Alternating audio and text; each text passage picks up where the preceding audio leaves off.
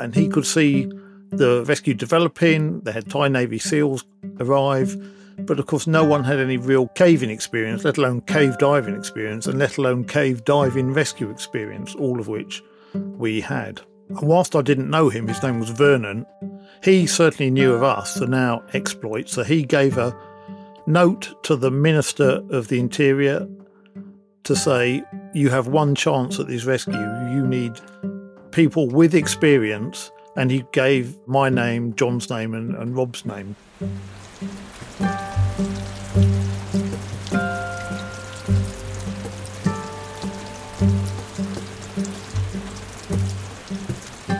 In 2018, an adolescent Thai soccer team and their coach were exploring the Tham Luang caves in Chiang Rai, Thailand.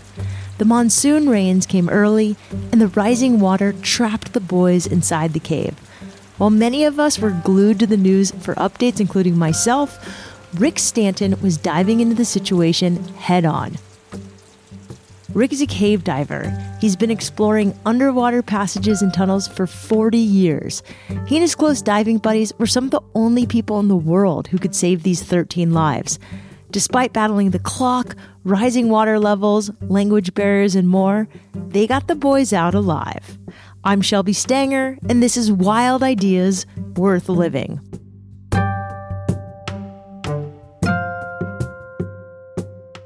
Since the famous Thai cave rescue, Rick Stanton has been recognized globally for his leadership. He was awarded one of Great Britain's George Medals. He came out with a book called Aquanaut. He also participated in films and documentaries about the mission, including a big Hollywood production that's coming out this fall. But before the rescue, Rick never expected that his love for caving would bring him into the global limelight. Rick's interest in diving started when he was 18 years old. He saw a documentary called The Underground Eiger about a record breaking cave dive in England. The film introduced Rick to the world of caving, and it totally changed his life. Rick Stanton, welcome to Wild Ideas Worth Living. Thank you, Shelby.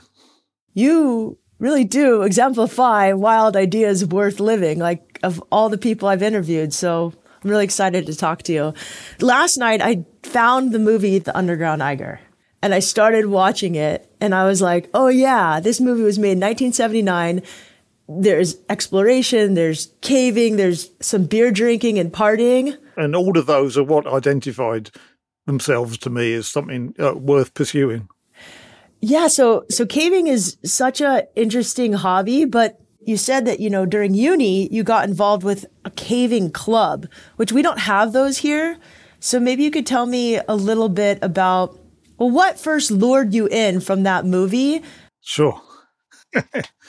uh, well, uh, the documentary, it was about some uh, people that specialized in cave diving. So there's, there's dry caving or spelunking, as you know it in America.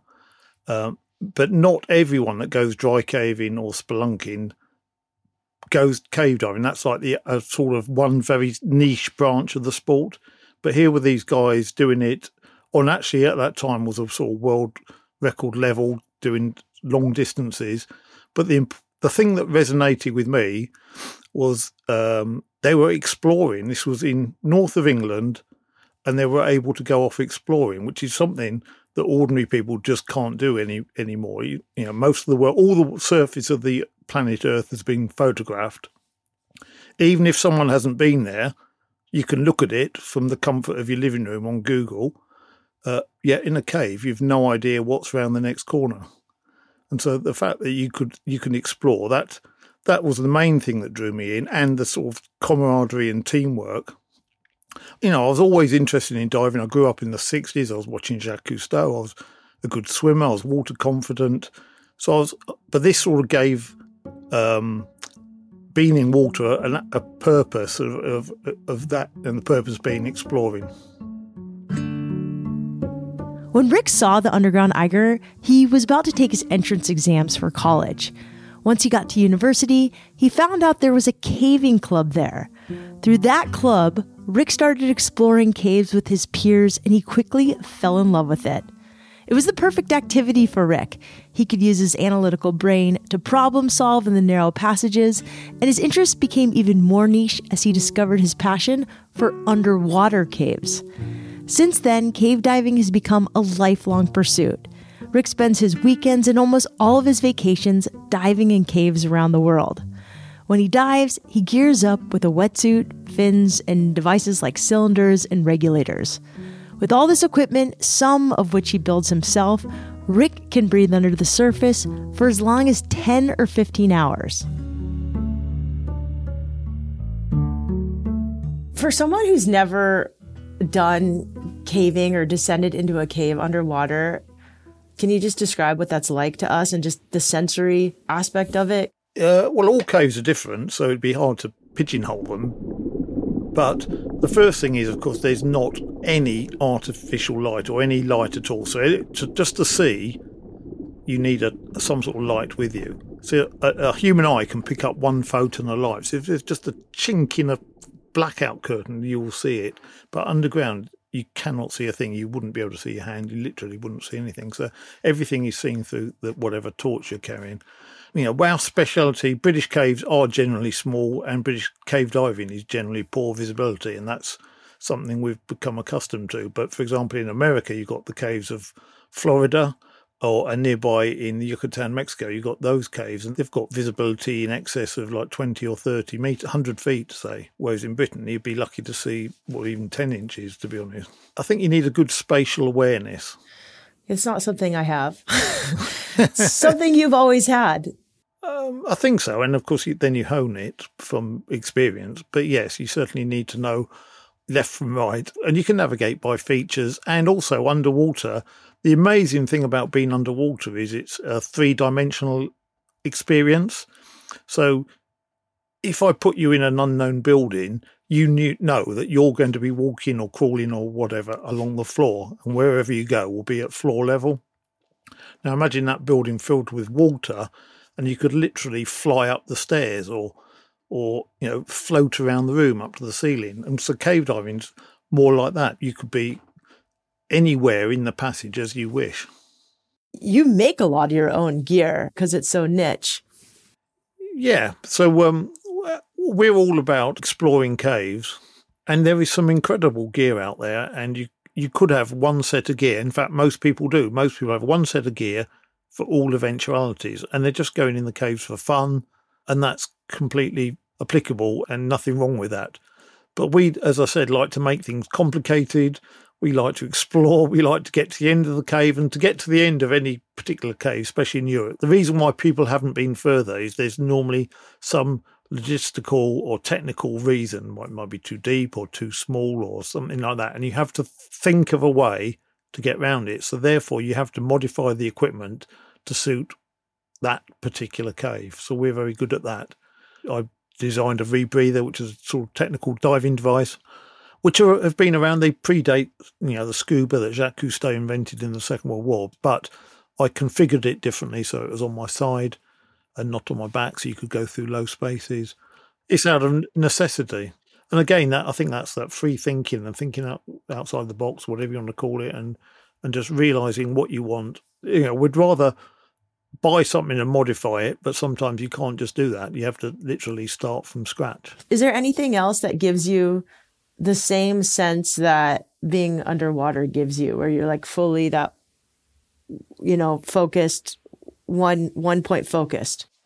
Probably not, but but underwater you are, especially in a cave, you're sort of essentially deprived because your vision is limited. Even if it was clear, you've only got a tunnel vision with your light and your mask, and you're in a different medium. You can't breathe it unless you've got, a, you know, a regulator. So I think that concentrates the mind. So I don't think anything like on the surface in air could could even equate to that.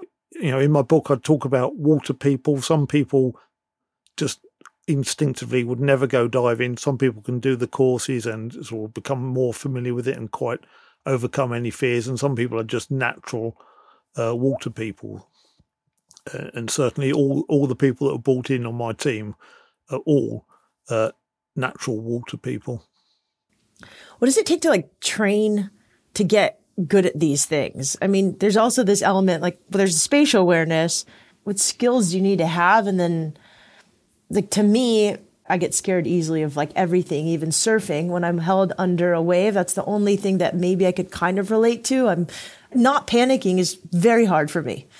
It's like natural to want to panic. How do you train yourself not to panic? And well, I think not panicking is the, probably the principal thing that you need in cave diving, but you've got to be confident in water. Everything happens slowly, so the stock phrase is there's only two speeds, and that's dead slow and stop.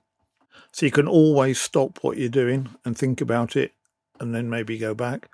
But also, you need some technical abilities like to look, maintain, and manage and think about your equipment. You need logistical planning, uh, and you need fitness. So obviously, to go underground, you you have to be fit. So it's, uh, I think it's it predisposes itself to people that are more sort of calm in nature. If I looked at my uh, back at my school reports for my book, uh, Aquanaut, and the my form teacher kept saying that I had an unruffled nature and w- wasn't easily disturbed. That was evident back then to him, and maybe that's something I sort of maybe subconsciously realised when I was watching the Underground Eiger that you know my, my nature was compatible with that.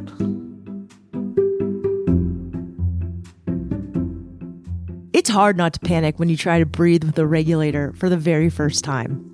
Biologically, your body thinks that if you breathe underwater, you'll drown. Divers have to push through this mental block and learn to relax so they don't burn through their air supply. Rick's ability to stay calm in stressful situations ended up helping him professionally too. After university, Rick continued to cave dive, but his hobby didn't pay the bills. So he became a firefighter with the West Midlands Fire Service. You were attracted to becoming a fireman. You did the fire service uh, in your country. Yeah. What made you choose that job? I wouldn't say it was purely for altruistic reasons I joined the fire service. I was aware of it. My father had been a firefighter during the Second World War, but it was more because there were friends who who did it, and I saw the benefits, as in quite a lot of time off because of the shift work.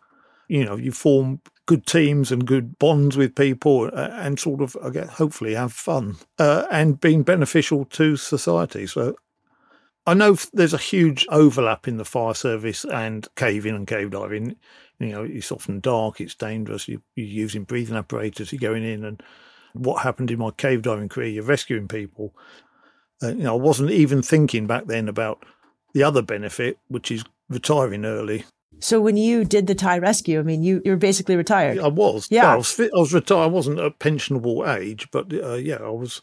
In terms of getting the government pension, which we get over here, but certainly I'd been retired from the fire service uh, four years, yes, and had received a pension those four years. Can you tell me how you got involved in the Tham Luang rescue in 2018? You were happily retired, and then I was happily retired, I'd gone on a great weekend with about eight people who I'd been with a university with 40 years previously. And that, that very weekend was the weekend the boys went in the cave. There was an expat British caver who lived near the cave, and he was actually the expert on Tham Luang. And he could see the rescue developing. They had the SEALs, Thai Navy SEALs arrive but of course, no one had any real caving experience, let alone cave diving experience, and let alone cave diving rescue experience, all of which we had. And whilst I didn't know him, his name was Vernon, he certainly knew of us, the now exploits. So he gave a note to the Minister of the Interior to say, You have one chance at this rescue. You need people with experience. And he gave my name, John's name, and, and Rob's name. Rob knew the cave. So that minister, I, I, give full credit to that minister. He had the vision to realise that Vern was actually speaking sense, and so he called us there and then and said, "You're coming on a plane tonight."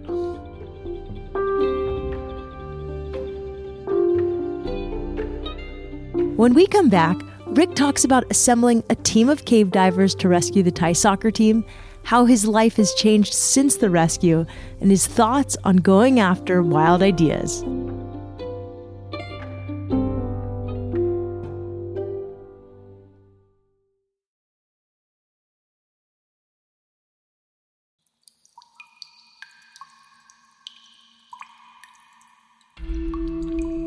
By the time Rick was called by the Thai government, he'd heard about the rescue efforts and he even started to prepare. He'd done a handful of major rescues before and he knew he was up to the task. When Rick and his diving partner John arrived at the Thai cave, they quickly got to work. This cave system is big. It's about six and a half miles long with plenty of narrow tunnels, larger caves, and boulders. Nobody knew how far into the tunnels the boys were.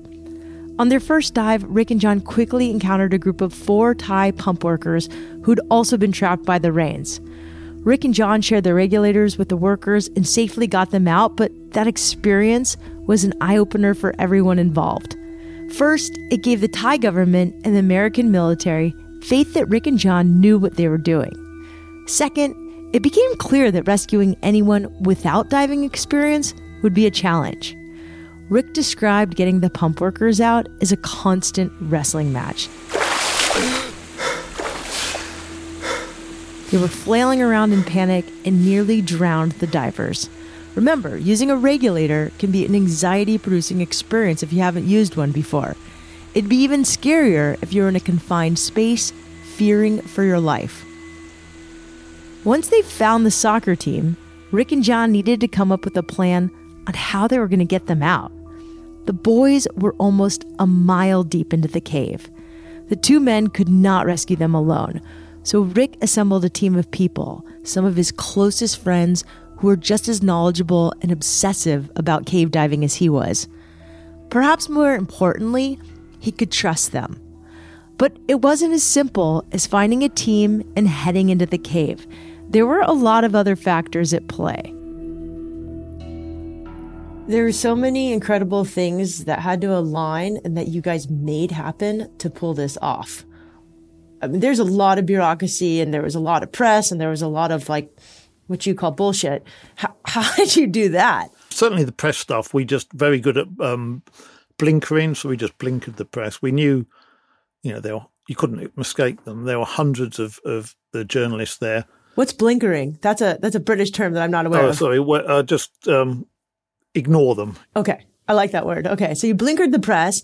And then as far as like the most remarkable thing, I think is you assembled this team of very unlikely characters. And what a lot of people didn't realize is, you know, when you took those pump workers, they barely made it many feet without wanting to take out their respirators and practically drown you guys. It was risky. So you were going to have to sedate the boys.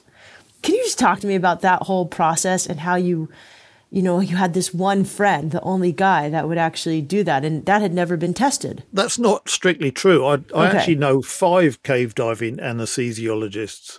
Oh, that's incredible. Um, uh, and a few of them uh, are in America. But as you said, no one had ever done this before.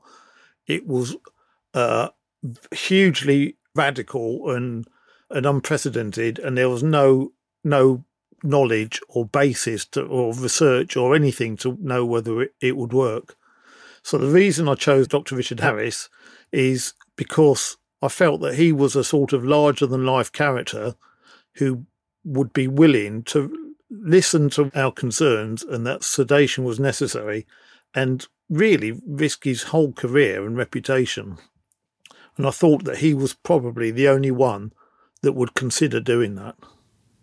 Yeah, and he did it and it worked.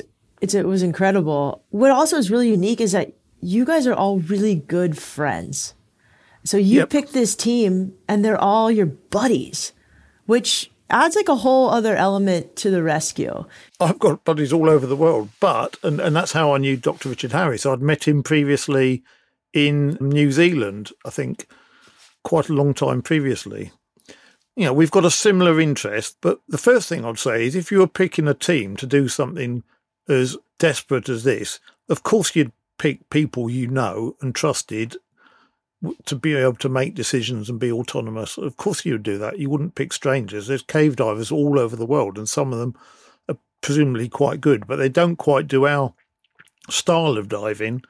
We're all I would describe as expert problem solvers, and that was really what, what was required there. We were literally writing the procedures for this as it was going along. So you needed you know, people that could free think and critical think. So of course you'd only call your friends in, and we have to have, you know, a very tight knit team of people who have worked on expeditions together for twenty or more years. So we've been to the you know greatest depths of, of, of the planet and the, some of the longest dives. So of course those are the people that we would call in. There's a lot of logistical prowess that was executed with this rescue. Did you get that from your caving and rescues, or did you take some of this from the fire service? Well, I'd say a lot of it is in, innately in, all quite logical people. And just by doing that, what we do for fun, which is go on these very long dives, it's not just putting a simple scuba cylinder on your back we sometimes go uh, under. I've been underwater for like twenty hours at a time, or we've been in caves for weeks at a time. There's a whole logistical process involved in that. So, you know, I think logistics is one of our great fortes. How did you during the actual rescue? Were you going off of adrenaline? Like, how did you guys just keep going, stay strong, well fed? I mean, it was like a rigorous rescue kilometers of swimming with giant gear and, and humans. We didn't really have any choice. We were the ones doing it. I, I lost a lot of weight. I lost um, about nine pounds in weight over the course of two weeks. Wow. And that wasn't through not being able to feed myself. That was, I guess, that was just activity, and uh, I don't don't know if adrenaline is the right word, but certainly there was a lot of thinking power that was going on, especially in that middle week, and I, th- I think that consumes energy. Yeah, I think people underestimate like when you're using your brain to solve problems, how much energy that breathes, but also cold water like burns a lot of calories. Yeah, for us that wasn't the water was not cold. It was 22 degrees centigrade. Sorry to use the wrong measurement for America, but to us that's um that's warm, so we weren't concerned about the cold. But but I, I truly believe about you know th- deep thinking it burns a lot of energy.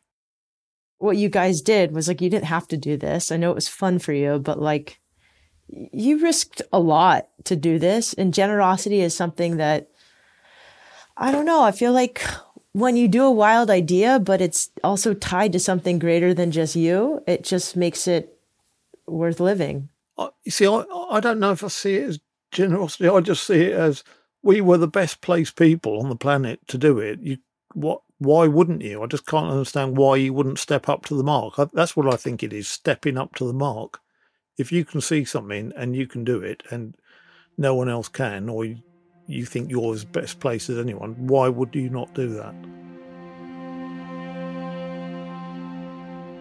After 17 days of being trapped in the cave, the divers were able to guide all 12 boys and their coach to safety.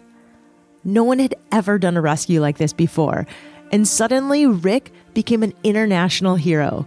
He was part of National Geographic's award winning documentary, The Rescue, and he wrote a book called Aquanaut. In 2021, Rick consulted on a feature film about the rescue called 13 Lives. The movie stars Viggo Mortensen as Rick, and it's directed by Ron Howard. It will come out in the fall of 2022.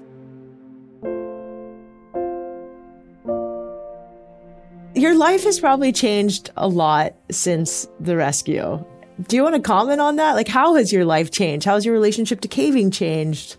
That's a good question because actually, I'd, a few years before the rescue, I had sort of fallen out of caving. Caving, I'd fallen out of favour, I guess, because I realised that I had dedicated my whole life to it at the expense of a whole load of other things like relationships or family. Not that I particularly wanted a family, and a whole load of things. And I realised I was very task orientated and focused. And I was almost questioning myself about whether I had made the right choices. And so the rescue absolutely uh, reinforced the fact that I had made the right choices and it had turned me into the person that was able to, to lead the rescue it's so cool how like this this moment in your life came together. But you were also retired and quite happy. And now Yeah. you have a press interview with someone like me pretty much every day. You have a movie being made about you with, I mean, how badass is Viggo Mortensen's going to be playing you? Ron Howard's doing it. Well, he's he's made it. I've seen He's it. made it. I've- oh, I've- cool. I was there. I was a technical advisor. I was there on set for two and a half months. Uh, I had to get to know, or Viggo had to get to know me prior to that. So we've had huge impact on, you know, input rather into that into that movie.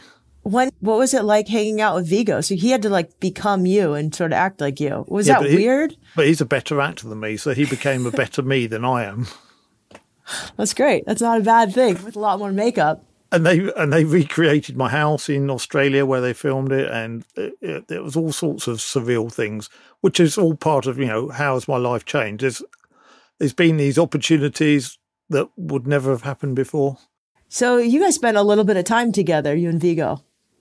Uh, we, oh yeah, before the filming, and then when the filming, I mean, uh, yeah, we were on set every every day for two and a half months.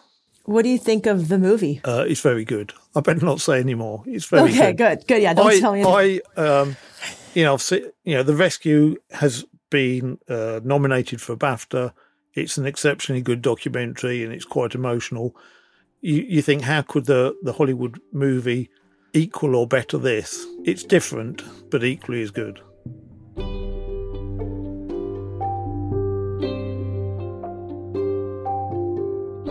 I just want to keep asking you for advice of Oh, people who. Mo- most of my friends would say, in fact, most of my friends would say, "Don't ask me for advice." In fact, in fact, most of my friends tell other people who I've just met, "Don't emulate anything I do because it's likely to end very badly." Your friends really like to tease you. It's really funny. Um, I am going to ask you advice. What's what's the best advice that's been given to you about well about anything? Well, I would say, uh, and this sort of comes down to the sort of modern time. Lots of people uh, try to go too far too fast. It's not about enjoying the activity. They sort of switch sports. They try and go progress through courses and, and go as fast as possible. So just take it steady, enjoy the experience. I say if you take progress in small incremental steps, you'll still go a long way.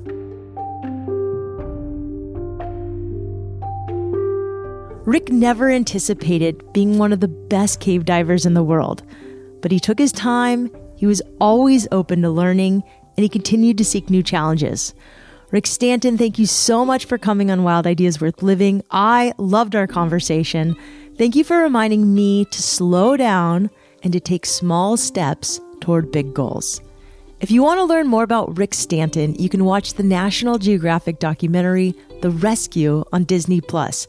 You can also read his great book Aquanaut, the inside story of the Thai cave rescue, which we'll link to in the show notes.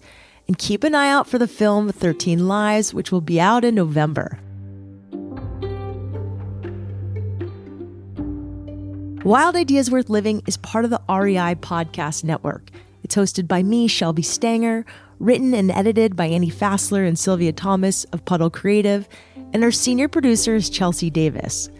Our executive producers are Paolo Motula and Joe Crosby. As always, we appreciate when you follow the show, rate it, and review it wherever you listen. And remember, some of the best adventures happen when you follow your wildest ideas.